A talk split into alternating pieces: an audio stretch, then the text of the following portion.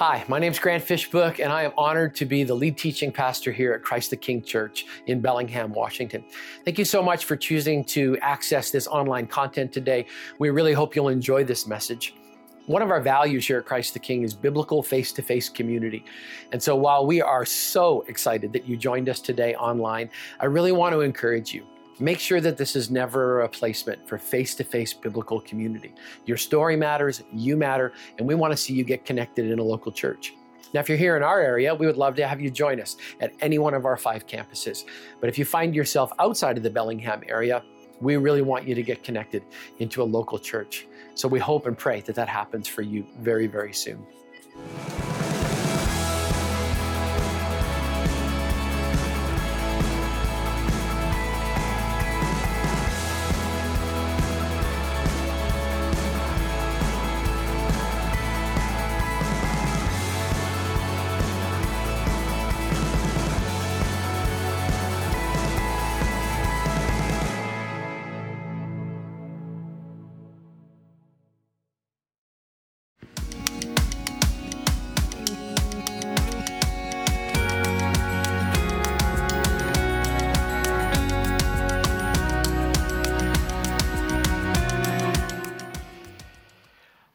Everybody. It's honest to be able to, or great to be able to see you. I'm going to be honest with you right from the get go. Tonight, it's caffeine versus jet lag. And it is a ferocious fight inside of my head. We have gone through 24 time zones in 21 days. It's sometime in the middle of the night in my brain. So I'm going to do the best I can to be coherent, but I am making no promises. And some of you have been here before when I've done jet lag sermons. It means no filter, no censor. So put on your seatbelt. Here we go. Before we dive into it together, I want to just stop for a second.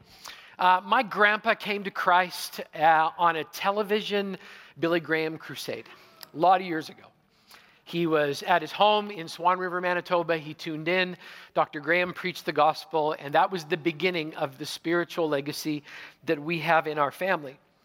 The Bible says we're supposed to give honor to whom honor is due. And the reality is, I know this there would not be very many Smiths or Fishbooks in the family of Christ if it wasn't for Dr. Graham. And so I want to give honor where honor is due tonight to a man who affected not only thousands, but hundreds of thousands of people. And I know uh, my words don't mean much, but I am just deeply appreciative. And I wanted to make sure that on behalf of our little part of the family here at Christ the King, that we uh, expressed our gratitude publicly for the ministry of Dr. Graham and expressed our condolences to his family. So thank you for doing that with me. When you spend 24 days traveling around the world, you learn a few things you learn that not everyone in the world understands airplane armrest etiquette. if you don't know this, you need to know this. This is the way it works according to God's holy design. If you have a window, you don't get an armrest. If you have an aisle, you don't get an armrest. If you're in the middle, sandwiched between two human beings, you own both pieces of real estate and no one should ever encroach within that little 17 inches that you spent a lot of money paying for. There, I said it. You should go out and live it in Jesus' name. All right.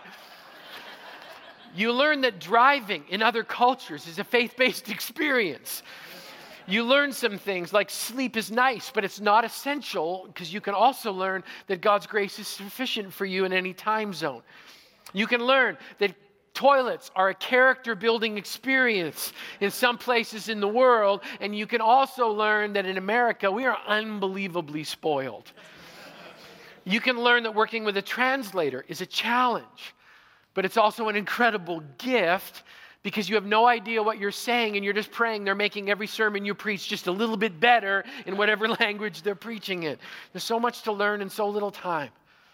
Laurel and I, Bruce and Janice Gustafson, Jack and Michelle Johnson, got to spend 24 days going around the world. The purpose of the trip was simple. We wanted to sit face to face with our global missions partners and say thank you. We went there not just to observe their ministry, but to share with them the commitment that we have as a church to walk alongside of them as they impact the world in unbelievably profound ways. So we actually went on behalf of you to share your heart and to say thank you on your behalf for the work that they're doing in such an unbelievably heroic way. We spent time on three continents, three countries, four major cities, 24 time zones, and covered just over 40,000 air miles. But more importantly, we came face to face with hundreds, hundreds of your brothers and sisters in Christ. We laughed with them, we cried with them, we hugged, we bowed, we conquered language barriers. We listened, we learned, we taught, we shared, we prayed with, and were prayed for. We struggled at times with God's purpose and sometimes asked the question God, why are you being so quiet? We blessed and we were blessed, and it was all for the sake of God's kingdom and expressing your gratitude to this amazing people. So, what I want to do this weekend is pretty simple and basic. I just want to share with you some of the trips that we learned around the world. The first one is not spiritual, but it's unbelievably true. People laugh at my last name everywhere. everywhere. I got a weird last name, and apparently it's weird on at least three continents. I met a Thai pastor. His name is Pastor Samsak. I thought that was kind of funny. But it was not nearly as funny as he thought the last name Fishbook was. I've never heard my name preached before, but I went to a pastor's conference in Africa where we taught all day long. And Pastor Martin, who's the local facilitator of the Pastors Kibera Fellowship, got up in front and actually preached my last name. I brought video back, but it's so loud in that context, you can't understand a word he's saying. But basically, he said this We have a man here named Fish Book. it reminds me of scripture. You're supposed to go and fish. Get new people in the kingdom. Write their names down in a book. He gave you a book. Fish book, we love you. I'm like,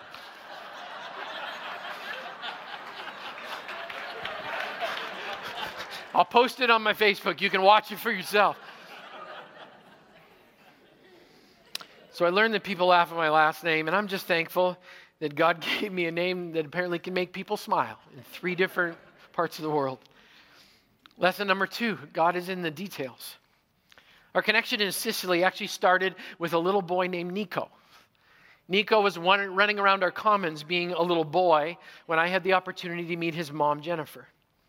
Jennifer was doing what a lot of people do at Christ the King they come here to hide.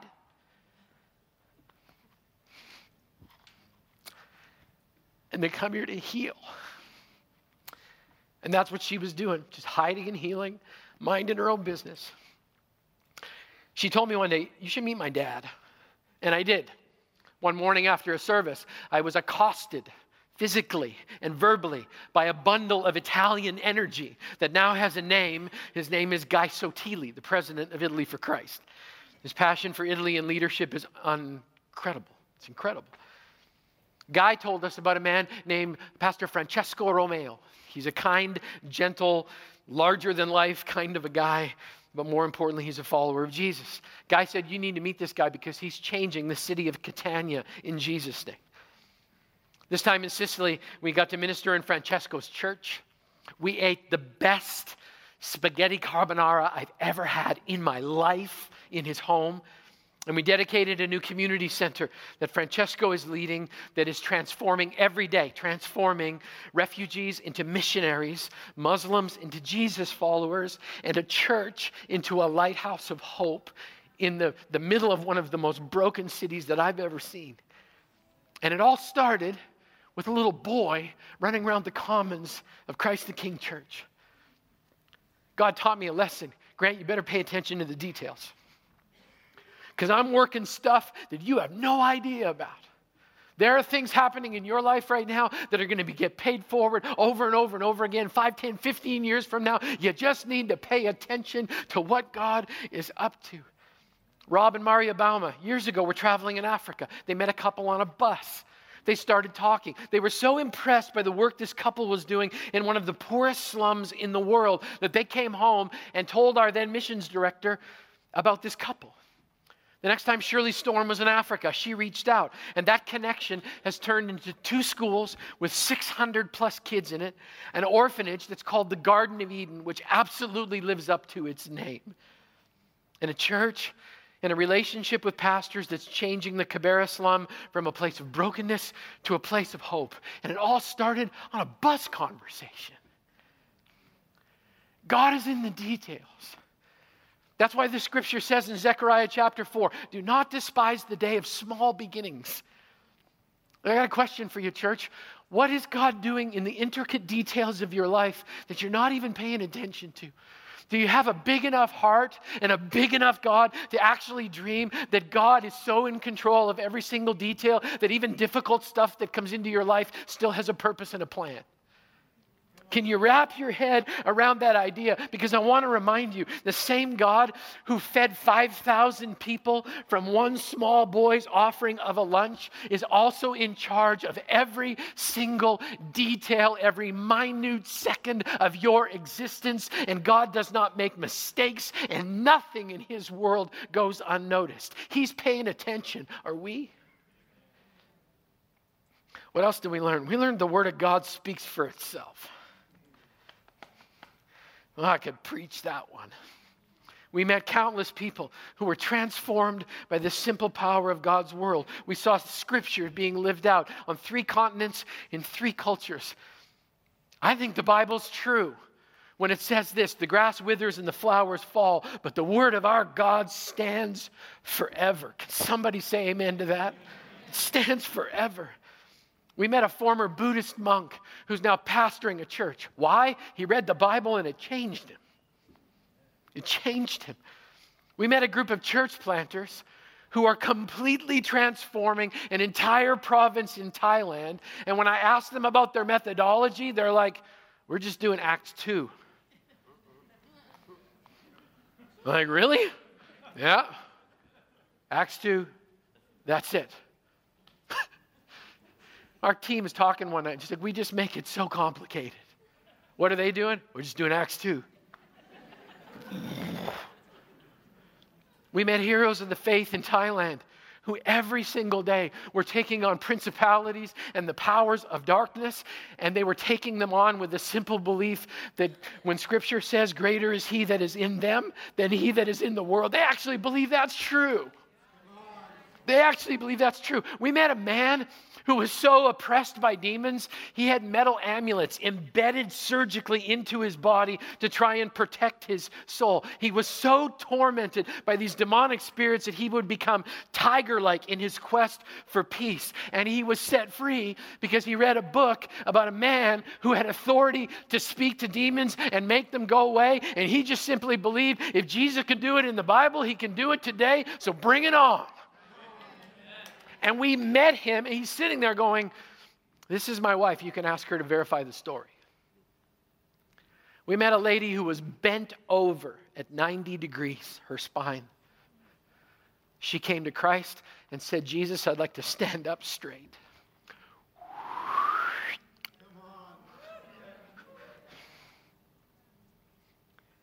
Everything that God does in Scripture, He still does today.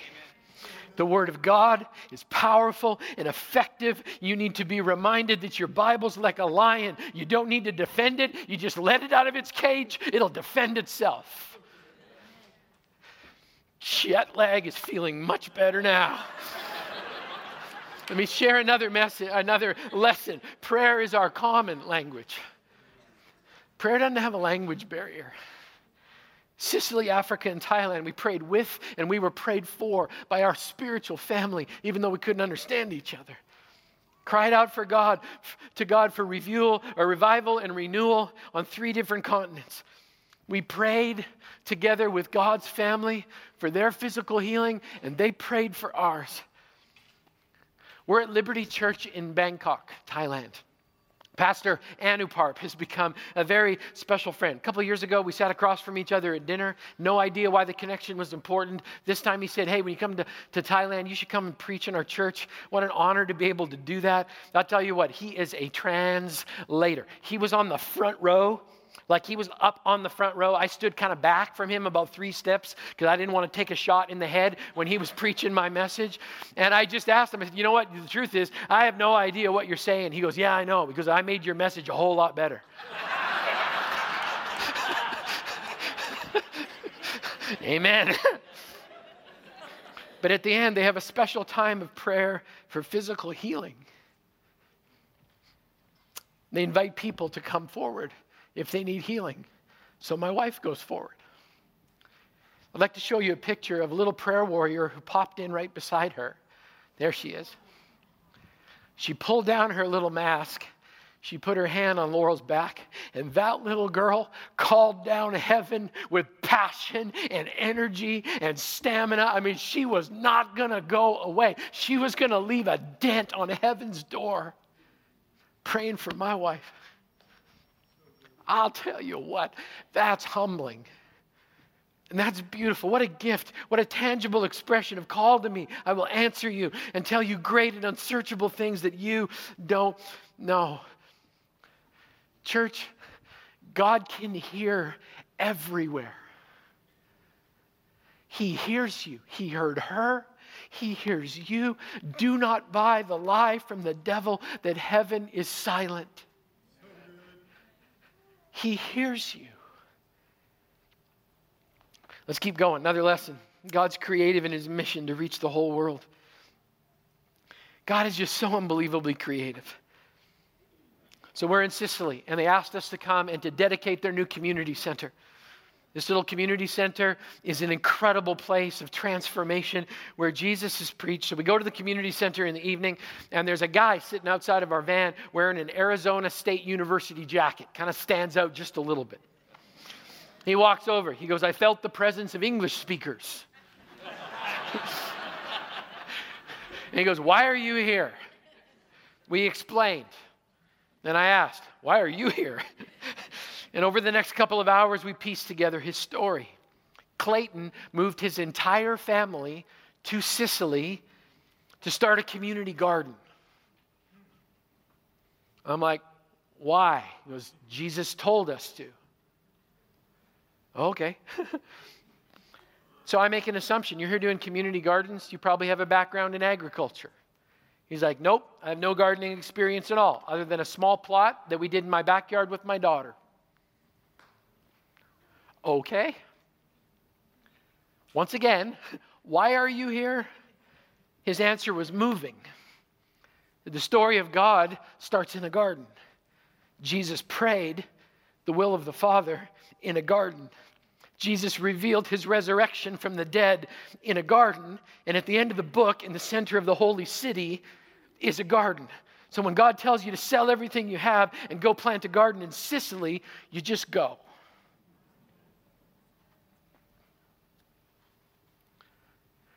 Hey, church, what God, what's God telling you to do?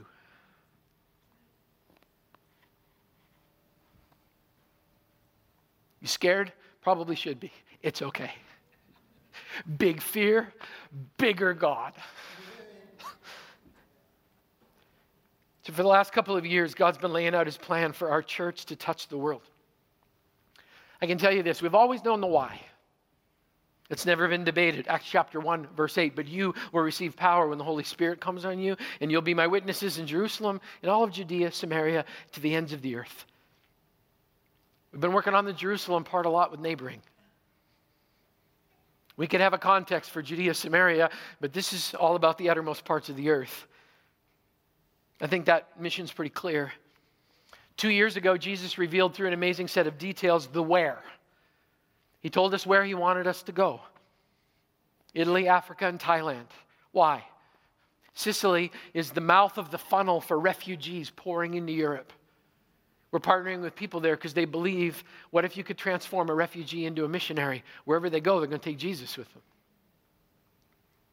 The heart of Africa, Tanzania, and Kenya, where God's pouring his heart out not only to, but through the most poor and the most neglected.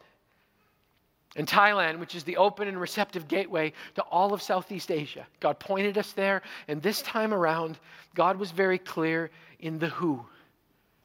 Not just where, but who. We sat face to face with every single one of these people. As I said, we prayed with them, cried with them, laughed with them. We carried your love and blessing to them. And by the way, they asked us to say thanks. Thank you for loving and supporting them. These incredible heroes of the faith that, that we are just so unbelievably honored to partner with. Love every single one of them. We're committed to each one of them. Before I left, I showed you pictures of some of them. I don't want to remind you of their names again. In Sicily, we're working with Guy and Sondra Sotili and Francesco and Melita Romeo. They're just these sweet couples on the other side of the world talking about Jesus in Italian. In Africa, it's Thomas and Beatrice Amolo, John and Jacinta Mokalwe. Two humble couples who are just talking about Jesus in Swahili. And in Thailand, it's Leah Sarakul and Pastor Samsak. I got the pronunciation right. Pastor Samsak and his family. Leah was married to a wonderful man named Enoch Syracuse. We met Enoch two years ago, six months after we were in Thailand. He passed away of a massive heart attack. Leah, his widow, has continued on her, the ministry and their legacy. She works together with a team called I Serve that is transforming the next generation in Thailand. I can tell you something, CTK. The dollars that we spend on global missions through these people is money very, very, very well spent. They are honest, they are forthright, they're accountable, and they are making such an unbelievable difference. I'll tell you the one marker that defined every single one of these people it was humility. It was humility. We saw that. I don't think you can fake humility. And every single one of these couples and individuals leads with humility. So we got the why, the where, and the who, and now we find ourselves at the beginning of the what. And we're only going to get started on the what this year. And then I hope and pray it continues because I want to talk to you tonight about our 2018 missions project. It's a God sized goal, and I'll be honest with you, it's too big for us. It's not too big for Jesus. We have a dream this year to plant 250 churches in the Phetchabun province of Thailand. While we were in Thailand this time, last time around, we met this amazing family in Phetchabun. Let me introduce them to you. There they are. There's our team standing with them. They brought us back to Bangkok, and we had an opportunity to spend some time together. So, just in case you haven't met them before, this is Bruce and Janice Gustafson. There's Laurel and I, kind of tucked in the back row. This is Jack and Michelle Johnson right here. And this guy back here, his name is Dwight Martin. Um, Dwight is actually more Thai than he is white. Uh, he grew up in Thailand most of his life. His parents were missionaries there, and he freaks everybody out when this white guy all of a sudden starts speaking in perfect Thai. It's kind of fun to watch, actually. This is Pastor Samsak. This is his son Luke. This is his wife Lotus and this is uh, Mar- Martia, and this is Jew. That family, all by itself, is transforming this province in Thailand all by themselves. Dwight told me, You got to come meet these guys. Here's what they do they go into a village, they invite everyone, they feed them, and then they do an outreach. Let me show a picture of an outreach that we actually got to be a part of one evening. This was a village that just gathered together, and they were up front doing songs, teaching Bible stories. Every single time they do an outreach, they lead people to Christ. That night, they brought some leaders with them, some of whom were only three or four weeks old in Jesus. Like, just come to Jesus, and all of a sudden they're there looking after a church. Now you'd go, well, what, what about training? They just go, let's just trust the Holy Spirit and roll with it. It's kind of crazy. Acts chapter 2. So they do an outreach, they come back within 48 hours, and they start a church. I know it sounds crazy, I know it sounds simple, but that's what they're doing. We saw it with our own eyes. If you don't believe me, talk to Laurel, Jack, Michelle, Bruce, or Janice. They saw it too. And then we went and actually visited some of these house churches. And we're not talking three to five people, we're talking 40 to 50 people meeting in the front of a bike shop or in a home one church that we met, the first church we went to, they'd only met six times. Every chair was full. Probably 50 plus people there.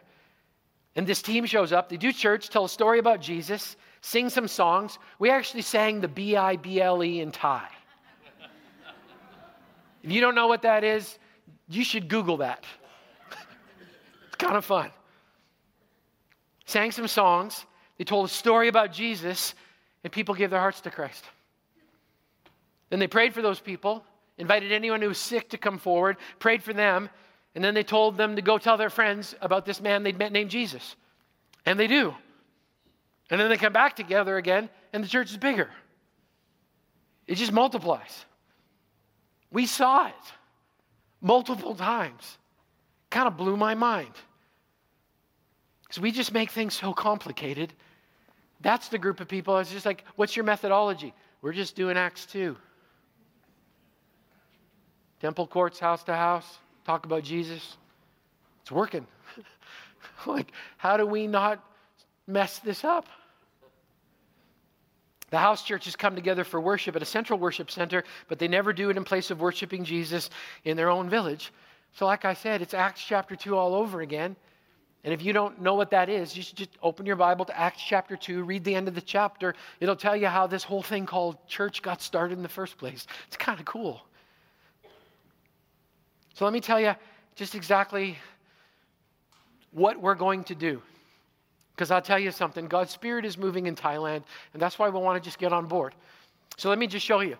So God's Spirit's moving in Thailand. There's a new momentum and there's a new unity. We actually found a group of pastors that are starting to work together, kind of like we're doing here with the whole pastors praying for pastors thing. They're just doing it better than we are. The church in Thailand has doubled since the year of 2000 which is incredibly encouraging. Today there's 450,000 believers, 5,152 churches. Now you need to understand with the scale of people, that's still only 0.69% that's Christian. They're less than 1%. So there's an unbelievable need. Let me explain some of the need to you. So, with less than 5% of Thai people having a church in their own village, you can see the red is the area with no church, green is an area with the church. There's a lot of work to do. Here's the amazing thing to me they've all made a commitment nationally that they're going to plant churches to turn red to green. That's just what they're up to. We're just going to do that village by village, province by province, country by country when we get there. Because this is also being used in Myanmar and Cambodia, which is really cool. So the need continues to grow. And this is what they're up against. Spiritism is a part of everyday life. In every single village, there's a place where a principality or a power rests. That's where the spiritual authority is because of what is happening inside of that particular area and because of the ethnic roots of that group together. There's a spiritual battle. Every single time Jesus is proclaimed, there is resistance that pushes back against them. And I want to remind you, this is a single family we're going to get behind. But here's the beautiful part of it many Thais are just ready to follow Jesus because they see Jesus as the man of peace. They see Jesus is the man of hope. They see Jesus is the one that answers prayer when they call on his name. And they call with such simple faith, it's just so beautiful to watch. So we actually got an opportunity to see that. All right, next slide, if I could have it. So here's the cost. The goal is to plant 250 churches by the end of 2019. So you can't do it instantaneously because this family can't go everywhere at the same time. The cost to plant a church in Thailand is 600 bucks. Wrap your head around that for a second. $600. And most of it goes to getting there, creating a leadership team that goes back to be able to create the church. A lot of it is just those nuts and bolts kinds of things. It's also the meal that they prepare because they want to feed everybody, meet a practical need. Now, here's the crazy thing this is how we stumbled into this project. A guy in Oregon that I've never met before, I've never physically met him before, don't know who he is. I have an idea who he is. They shared a little bit of his story. Saw a picture of him. But this guy um, is a part of something called Reach a Village. And he, he basically said this um, I'll match anything that you guys decide to do when it comes to planting this 250 churches. So he put his money where his mouth is already and said, I'll do it, I'll do it, I'll match everything that you guys do, dollar for dollar. So, because of that, for 300 bucks, you can plant a church in Thailand. Let's do that math.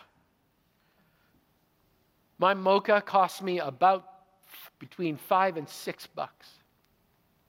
You multiply that by $52 a year, or 52 weeks a year, jet lag, sorry. 52 weeks a year, you're almost there. Some of you are like, whew, I drink Americanos. I think.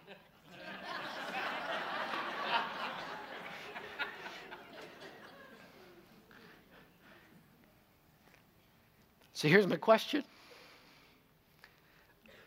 If you could plant a church for 300 bucks, why wouldn't you?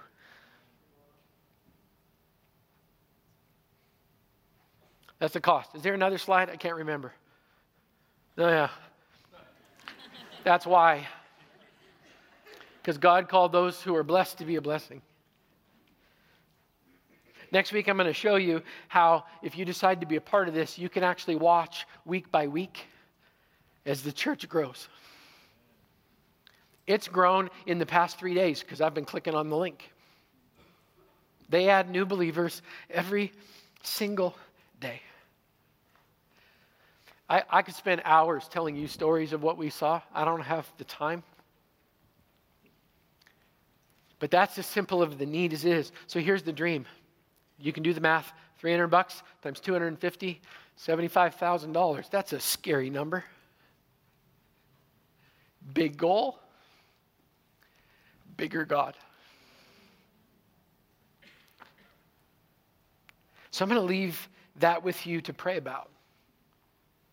All I can tell you is this saw it with my own eyes, it's real. Nobody's making this stuff up.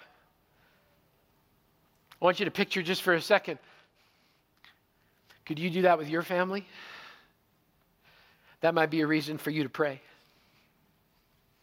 But I saw a family with multiple generations pouring their hearts out and leaving it all on the field, and I got so inspired. Just thinking, wow, if I could just serve them, if we could just help them, if we could just come alongside, because I know something. When they get to heaven, I know for a fact they're not going to be hosting my welcome party, it's going to be the other way around. Do you have any idea what kind of parade heaven's going to throw when the Samsak family comes walking through the door? Because of everything they've done. And now we have an opportunity just to come alongside and say, you know what? You're not alone. They asked us the question, why are you people here? They have no idea what we're working on back here. They have no idea what's coming their direction. they have not a single clue about what we're up to here on this side of the world. So I'm going to invite you to do something. Would you help me shock our friends? On the other side of the world, would you freak them out, blow their mind, and have them go, Are you kidding me? Who is this group of crazy Jesus freaks, Bible thumping fools on the other side of the world that's willing to trust us with that kind of work and that kind of money? I'll go first. And I'd love if some of you would join me. So here's the deal blue offering envelopes are in your program. Heard me say it before. This is above and beyond. Doesn't do you any good if you grab what you're already doing, just stick it in another envelope, because then that just tightens the belt in a whole bunch of other areas. But all this is is a simple opportunity to be a part of the last part of Acts chapter 1, verse 8. This is Christ the King's way of saying, hey, uttermost parts of the earth, we haven't forgotten you. So here's what we're going to do. I'm out of words and my brain is shutting down. So we're going to give back to God our tithes and our offerings. And I want to tell you why we do this again. We do this to declare our dependence on God so that we don't get caught in depending on money. That's why we do this, okay? It's not because the church is broke, and it's not because Jesus needs a loan, all right? Just so we're clear. We give back to God our tithes and our offerings because we want to be dependent on the God who does everything. For those of you who've already given online this week, thank you. Thank you. We so appreciate your faithfulness. I also want to say this if this is your first time here, we don't want anything from you. And I mean that. It's your first time here. We don't want anything from you. Your presence is your gift. In fact, if you're here for the first time, we have a gift for you at the connection point. We'd like to give you something instead of asking you for anything. So if you'd like to head to the connection point, you'll see some smiling people out there. Say, hey, I'm brand new. They'll give you something. We'd like to give you a gift that you can take home. And we hope and pray that you'll come back and see us again.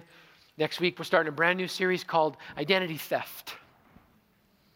I think spiritual identity theft is rampant in this country, and we're going to do something about it. Hope you'll come back next week, and I'll try to be a little bit more coherent than I was tonight. So the ushers are going to start in the back.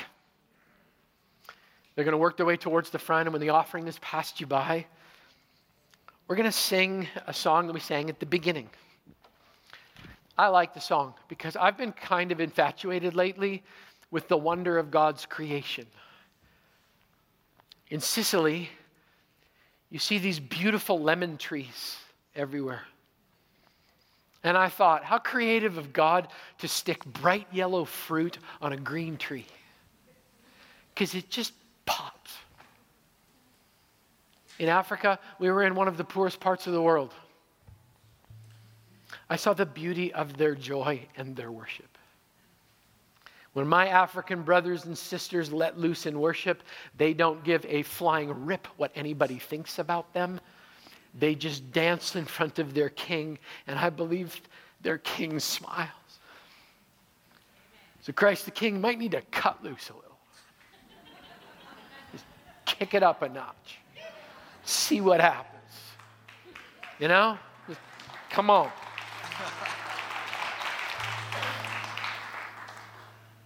Where was the last place? We went to Thailand. and we saw the beauty of humidity. good. We also had an opportunity one day on the last day to go to the coast and to go out on the water. We saw something called, you should Google this. They're called the Phi Islands. I didn't make up the name. Okay. Out of the center of the ocean, these huge columns of rock that are covered in vegetation and, and birds and caves and limestone. And I'm just thinking how creative God must have been to think, you know what, out here in the middle of the ocean, I think I'm just going to stack up some islands. I'm going to drop one here, one here, one here, one here, one here, so that a group of tied, tired Americans could come and have a moment and look at the islands and go, wow. That's called wonder. And may we never ever lose that. Thanks again for watching. We're so glad that you joined us today.